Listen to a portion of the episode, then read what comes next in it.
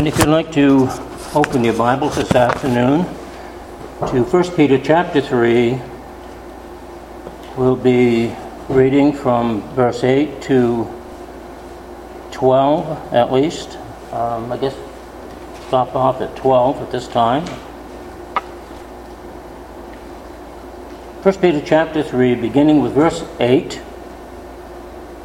Finally, be ye all of one mind, having compassion one of another, love as brethren, be pitiful, be courteous, not rendering evil for evil, or railing for railing, but on the contrary, blessing, knowing that ye are called to this, that ye should inherit a blessing. For he that will love life and see good days, let him refrain his tongue from evil, and his lips that they speak no guile. Let him eschew evil and do good. Let him seek peace and pursue it. For the eyes of the Lord are over the righteous, and his ears are open unto their prayers. But the face of the Lord is against them that do evil. Shall we look to the Lord in prayer? Loving Father, we do thank you for this passage and pray, Lord, for your continued working in our own lives and that it may be edifying to us as well as encouraging to us, that we might receive your counsel and instruction on how that we can better serve you, Lord, and to be witnesses for you, and to realize, Lord, that the way you would have us to serve you is by living a life that is pleasing to you. And so I pray, Father, for your grace and mercies and blessing upon your word now. In Jesus' name, amen. Well, as we look at this passage, um, we find that there are some very practical things that are being said here for us as Christians. And he brings some statements to our hearts that really should make a difference as far as our lifestyle and how that we are recognized by others or how that they see us as being Christians. So we find that uh, it, he wants us at, at all times to love as brethren, to love as brethren. And so we find that this uh, love that we are to demonstrate is one which is in keeping with the love of God. Um, not in any sense the kind of pseudo love that the world perpetrates, but within the same mind of Christ and within the same idea that God would have us to demonstrate a love in keeping with the love of Christ. First of all, we are to be in one mind or of one mind together, and of course, that is in Christ. It, you know, there may be people who are have similar goals and similar ambitions, and we see that all the time in the world, but that's not what we're talking about. We're talking about a a life of living that it demonstrates that we are not only followers of Christ, but that we want to live after the very model of Christ and how that He would have us to live toward one another. And so we are to be of one mind in Christ. Secondly, we are to have compassion, love one another, be tender hearted, be courteous um, seems like that these things ought, ought always to be. Certainly, we ought to be a compassionate people to one another. We ought to love one another. We ought to be tender hearted toward one another, be sympathetic, be empathetic when we can toward one another in the various kinds of situations and circumstances we find ourselves. And courteous. It seems like today that word has kind of almost been expunged from many people's lives. We find that most people are quite rude, in fact, rather than being courteous to anybody. Um, a little bit of courteousness is certainly the mark of someone who desires to live at peace with others as well as to esteem others greater than themselves, which is also a principle that we find being taught in the scriptures. Thirdly, be a blessing unto others, for we are called to inherit a blessing. I think we even have one of our hymns in the hymn book about, uh, about being a blessing. Do we not? Make me a blessing. There you go, Dave. Um, well, that was one of Ernie's favorites, uh, Steve, make me a blessing. He, uh, he always asked for that when he uh, was in a church where he could ask for a song, he would ask for Make Me a Blessing. Um, as a pastor, sometimes you remember favorite songs of different people in the congregation. And I think the Lord does that just so we can be reminded of the different kind of people in our congregation and how they have their own blessing to share to others by some of the favorite scriptures or favorite songs or hymns or things that they have, have learned to appreciate over time. Um, and so we are to be a blessing unto others because we are called to inherit a blessing. Well, everybody wants a blessing, don't we?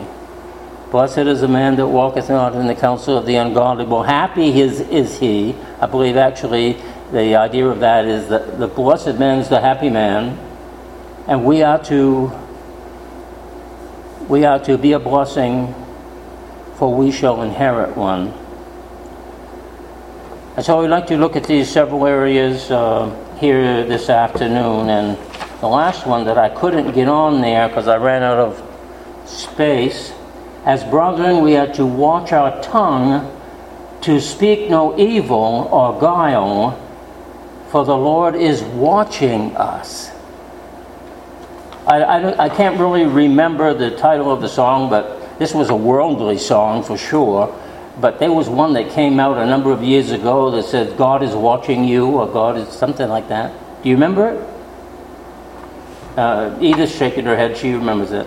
Uh, even the world will sometimes come up with something like that, you know. Um, but uh, we find that God is watching. Of course, that's an anthropomorphic statement, I guess, isn't it?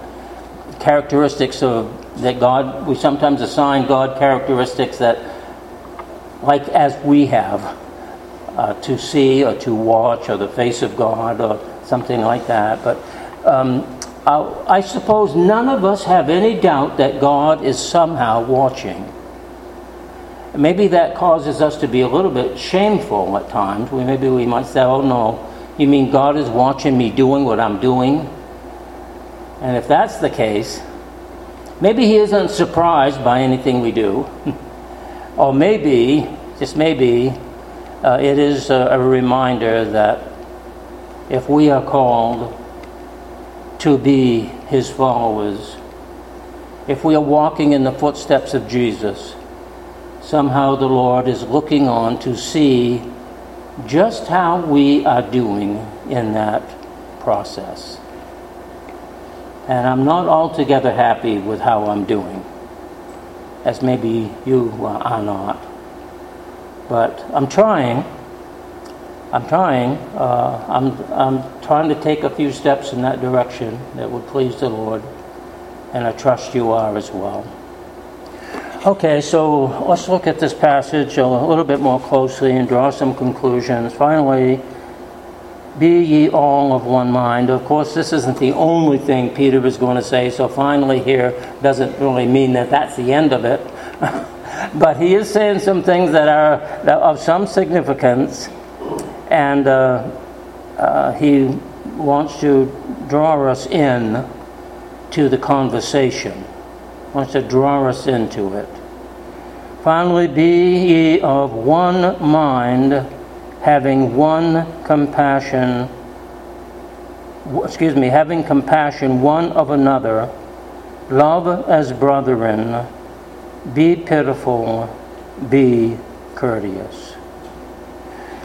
Well, we see that um, godly living is um, within the framework of everything that he is talking about here, whether it's uh, in verse 1 where he begins to talk about wives and husbands and of their chaste conduct and of the wives adorning and of the hidden man of the heart in verse 4 and uh, of how that we have examples from the Old Testament of um, how that godly women and, uh, are to uh, conduct themselves uh, and so, in like manner, he says in verse 7 dwell with them according to knowledge. Uh, we have a relationship that we have to be conscientious about. And if that relationship is important, then if husband and wife, if family, if a church family, if those who are believers coming together of like faith, shouldn't we then be of one mind in Christ? Shouldn't we be of one mind in Christ? And I think, you know, the unanimous statement is we should be of one mind in Christ. And perhaps that is um, something that we should think about a, a lot, especially when we come together with other people, because we realize that we're not altogether compatible at times, just because we're different people.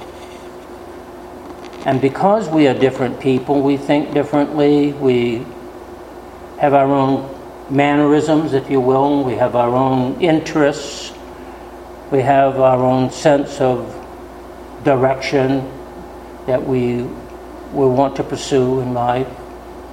And that being the case, we, we some, sometimes those individuality aspects of our life come out. But when we are together and we realize that there is one particular mind that set that we are to have, and that mindset is to be in Christ, in fellowship with Christ, in fellowship with one another, and so also to be a blessing unto one another. Now, it will be difficult, of course, in the world. Um, you cannot do this in the world. There is um, not only different opinions, uh, but those opinions are very strongly felt. And there is a really great controversy in the world. Uh, we don't get along with the world very well, but rather we find that we are at, at enmity with those in the world, just as they are at enmity with God. But if we're to have godly living in the home or in the church, then there must be a like mindedness.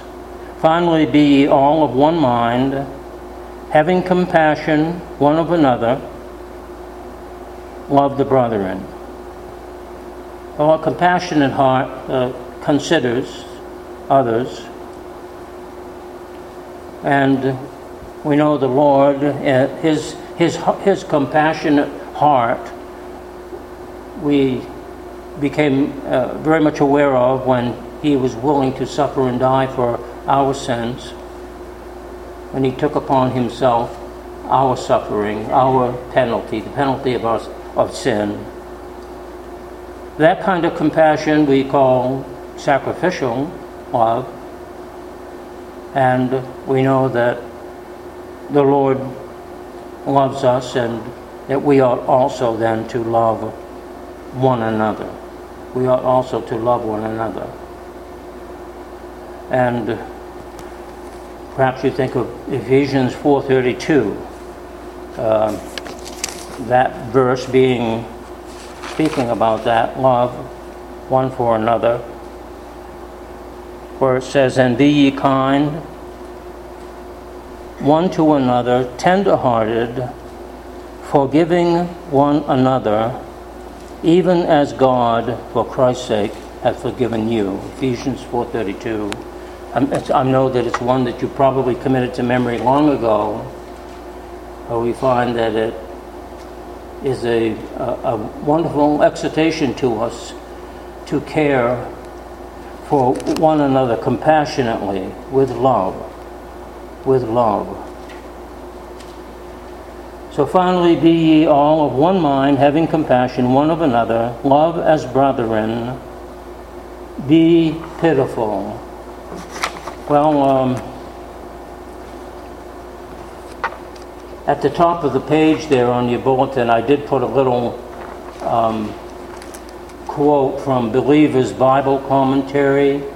He says, Kindness and unselfish concern for the welfare of others, and a desire to be helpful even at great personal sacrifice, tenderheartedness, a sympathetic, affectionate, and compassionate interest in others, and a willingness to bear their burdens, forgiveness, a readiness to pardon offenses, to overlook personal wrongs against oneself, and to harbor no desire for retaliation.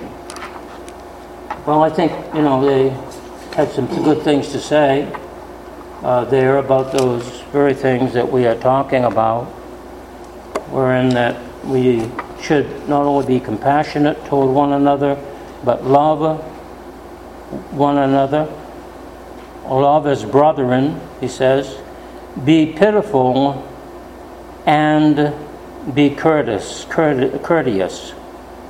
And so, the sense of um, being pitiful, if we see someone I suppose if you think of um, someone in great need and you see that they have a need and you go to them and try to assist them in some way to show the love of Christ to them, we find that there are a lot of people who have great need today. And of course, to one another as brethren, these things ought always to be to be courteous unto the brethren. And so to, in every way, um, practice some kind of politeness that would be meaningful to the person that you are talking to or trying to help. Of course, we, we don't want to do this hypocritically, do we? But we want to genuinely, genuinely show compassion and love to the brethren and to be courteous to one another. And we find that we are to have that compassion and love to one another that uh, we may model, that is, the true love of God in Christ Jesus. Moving on to the next verse here in verse 9, he says, Not rendering evil for evil or railing for railing, but on the contrary, blessing, knowing that ye are called to this, that ye should inherit a blessing. Well, we know that the Old Testament principle, or eye for an eye and a tooth for a tooth, has been used for many acts of ill treatment, we might say. Um, but that is not the reason.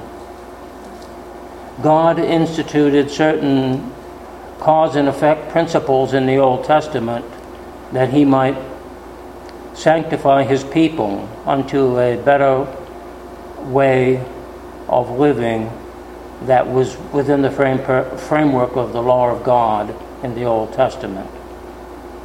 It was a kind of governmental law in a sense, only it was theocratic. You know, the theocracy of God required it because Israel was a theocratic nation that is under the rule of God. Well, of course, we find that that is important, isn't it? Uh, when Israel was under the true rule and authority of God, it had to be a nation governed by God.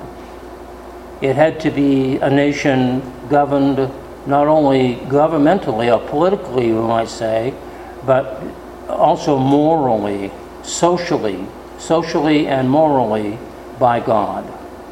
And so, hence, there was a need to punish uh, treatment against one another that was um, imp- not only improper but against the, the law of God. The social order of the nation of Israel was theocratic, and so it was necessary to do that. But we find as Christ has come to set us free from the law of sin and death, and that Christ has come that he might show us truly of the grace of God God's grace that goes beyond the law in the sense that Christ came to set us free and that we might live unto Christ and be free from the Lord, uh, the law, be free from the law. And so, this uh, sense here of rendering evil for evil was not something within the framework of how Christ taught the disciples. Rather, he taught them to turn the other cheek. He taught them if someone wanted their coat, you should give them not only your outer coat, but your inner coat. He, he told them if you, if they ask you to go a mile, go two. If you, you all of those things that were principle, maybe under some sense of the Judaistic law, Christ ended up saying, do more. Do, do, go beyond. Rather than simply only keeping the letter of, of the law, but rather go beyond. And uh, we find that uh, the world, of course, renders evil for evil. Um, I, I don't know, some of you perhaps uh, watch some things on TV. There was a particular program that came on that I was watching the series of it, um, and it was really about these lawyers. And of course, there's a lot of bad things said about lawyers, as you well know. Uh, but they, the program really epitomized the sense of these lawyers being so cutthroat. Uh, they, in other words, they rendered evil for evil. They rendered uh, um, the very thing that we're told not to do railing for railing. And law, the, these lawyers, the, well, if you went into a court of law today, you know, it could, if you had a bad lawyer or a lawyer that was uh, able to do terrible things through the law, they might really take everything you have and throw you in jail too. Uh, you know, it would be it'd be pretty bad. Uh, but that's the way the world is. I only mention that because that's what the world does. The world it epitomizes those kinds of things and praises them. But that is not the way of a Christian. We are not to render evil for evil. We are not to render railing for railing.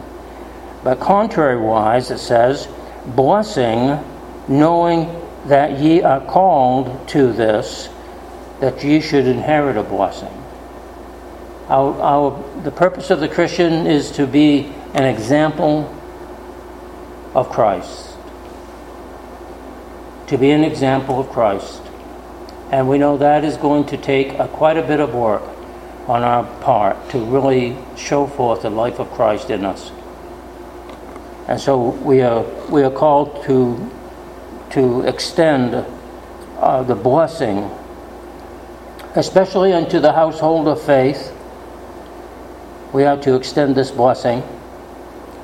And because we are called to a greater, uh, that is, we are to inherit a blessing. When we shall see the Lord, we shall be like him, for we shall see him as he is. And so we, we want to be a good example while we are here, that we might be worthy of the blessing which he, bes- he seeks to bestow upon us. For he that will love life and see good days, let him refrain his tongue from evil and his lips that they speak no guile. Well, in this 10th verse here, uh, he gets into the area of how we speak. In some of the other areas, it's how we respond to people. Do we respond in compassionate love? Do we respond pitifully when necessary? Do we respond in courteousness? Uh, are we doing things um, in, a, in a better way rather than railing or, or in some sense, uh, doing evil unto people? Um, and we find that now he speaks about this area of speaking, of speaking. For he that will love life and see good days, let him refrain his tongue from evil. As we know, James talks about the tongue and that it is a world of iniquity, that it is a, a fire that sets on fire the course of nature. Well, I guess Canada has been burning up up there, but we know forest fires do rage on occasion. And we are not to we are not to set anybody else on fire with our tongue. I'll only mention this, and I won't mention any names, but I will say this that I was talking to somebody recently, and they had stopped coming to church. And I asked them if they were going anywhere, and they said, Well, once in a while we go this place or that place. And I said, Well, you should come to church. You should come back and fellowship with us. And the answer that the person gave was, well, there's been so many rumors, it's kind of awkward to think about coming back. Now, see, that's the kind of thing that we should try to avoid, isn't it? I said, there's been so many rumors, it feels kind of awkward to try to come back. Well, you know, that's unfortunate. That's unfortunate. But you know, that's the kind of thing the tongue does. And I didn't ask any more questions about it. I just said, well, you know, I don't, I don't listen to rumors very much. I try not to, I try to avoid that. We'd love to have you come and fellowship with us. But um, he says, For he that will love life and see good days, let him refrain his tongue from evil. You know, even if something is true, it probably isn't a good idea to go around talking about it. Just because we don't know where the it will fall, upon what what it would bring forth, what kind of ill fruit will come of it. And and so we, uh, it's a good idea not to pass on things like that and his lips that speak, that they speak no guile. There be no guile, no, uh, no sense of fault, untruth in, you, in one's words. And then he goes on to say, let him eschew evil and do good. Um, I don't know, there are probably other places this word has been used, but I always think of Job. In the very early verses of Job, says Job eschewed evil. He, it's kind of like to push it away from you, to push it away. And uh, that's probably good, good counsel, isn't it, from the Bible, that we push evil away from us. We, in other words, we don't do anything to encourage it. I mean, you can't tell you. Somebody else may be saying something, or somebody else may be doing something, we don't have to necessarily be a part of it. You can somehow separate yourself from it, if best you can, to eschew evil and do good. Do good. So, again, it's a contrast that is being set forth. To do good rather than to, to in any way invite evil. To do good. And, you know, it's, it's when you come to the Bible, sometimes it just makes these contrasts. You don't have to go into any further explanation because everybody knows what evil is, everybody knows what good is. Everybody knows what it, to say something with the tongue that might, that might cause a problem, and, and everybody knows that when there is some kind of, of um, bad things happening, that you don't want to be a part of it, you kind of walk away from it. And so we are to walk away from the evil and we are to do good. Let him seek peace and pursue it. And so we find that that's interesting. Peace doesn't come naturally, does it? Somehow we have to pursue it. I mean, we'd like to have peace, but you know, even in the world, uh, peace, uh, peace is kind of fleeting. How many times have they tried to make peace in the Middle East, you know, for, with Israel?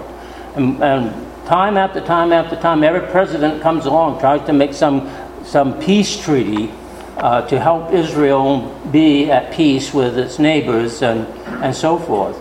And, and still, it fails most of the time. But my point is that peace, you have to pursue peace. You have to, you have to pursue it. You, it doesn't come naturally. I guess that's the old nature, isn't it? The, the uh, relative aspect of the old nature is want to dominate others. And, uh, and of course, when it comes to the world and, and politics, it wants to dominate. But don't be surprised if you find that in the church, too. Sometimes in the church, people want to dominate others. Sometimes you find those who are not so peaceable. They don't mind railing once in a while. Once in a while. They don't mind doing evil once in a while to get their own way.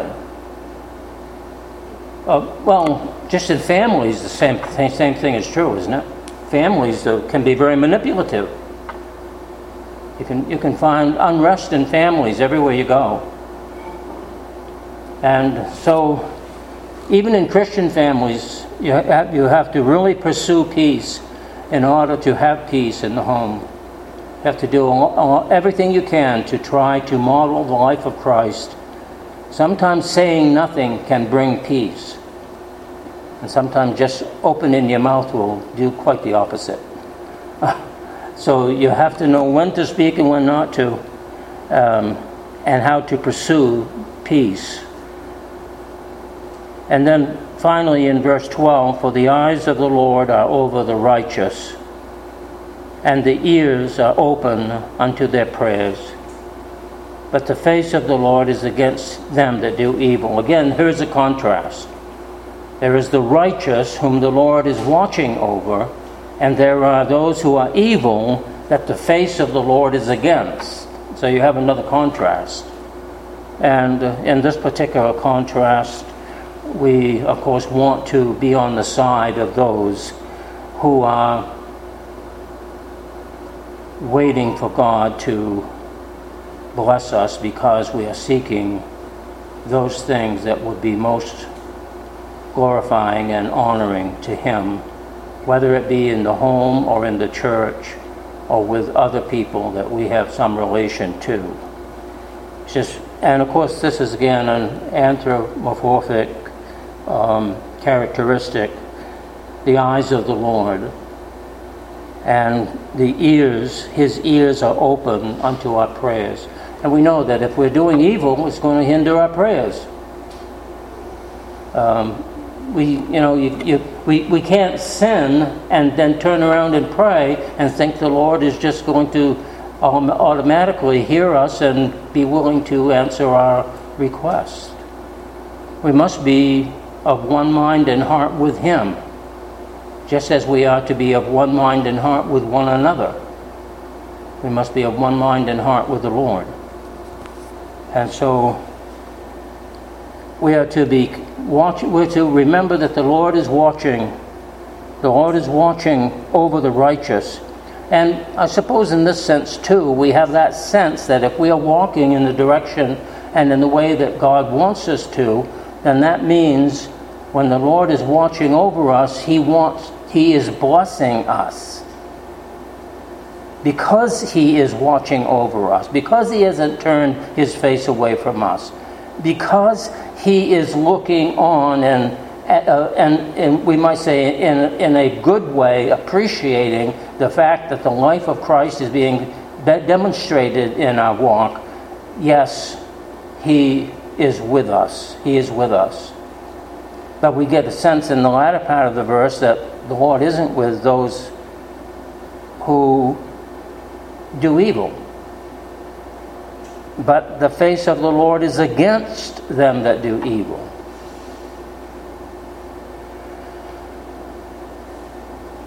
Well, when we stop and think about it, what else can the Lord do? Can, can, can the Lord look the other way when we do wrong? No. That wouldn't be a holy God, would it? He must hold up his own holy standard of right and wrong, just and unjust, good as opposed to evil. Perhaps we're reminded in the book of Genesis after every creative act God made, and it was very good. God likes good, He likes good. And He realizes that the good that we seek to do is the kind of good that the Lord Jesus models for us. It is that kind of good that He wants us to do. Because Jesus was the, the incarnate Son of God. And He came to earth to walk and to talk to us and to tell us of that sacrifice that He would be making for us, that we might live the life that He, that he would bless that he would seek to bless.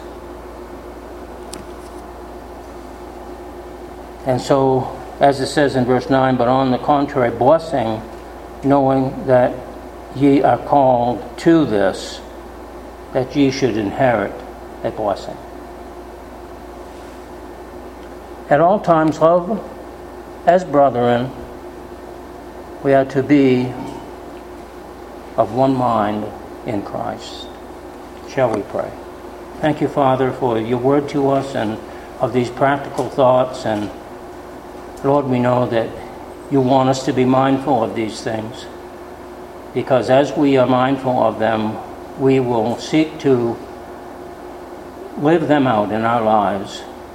Because, Lord, we know you are looking on and you want to bless us. And if we are truly walking in a way that demonstrates that blessing unto others, then you will fulfill your word and bless us as well, and that we shall also inherit a blessing. Thank you, Father, for your word and for the ministry of the Holy Spirit. We pray in Jesus' name. Amen.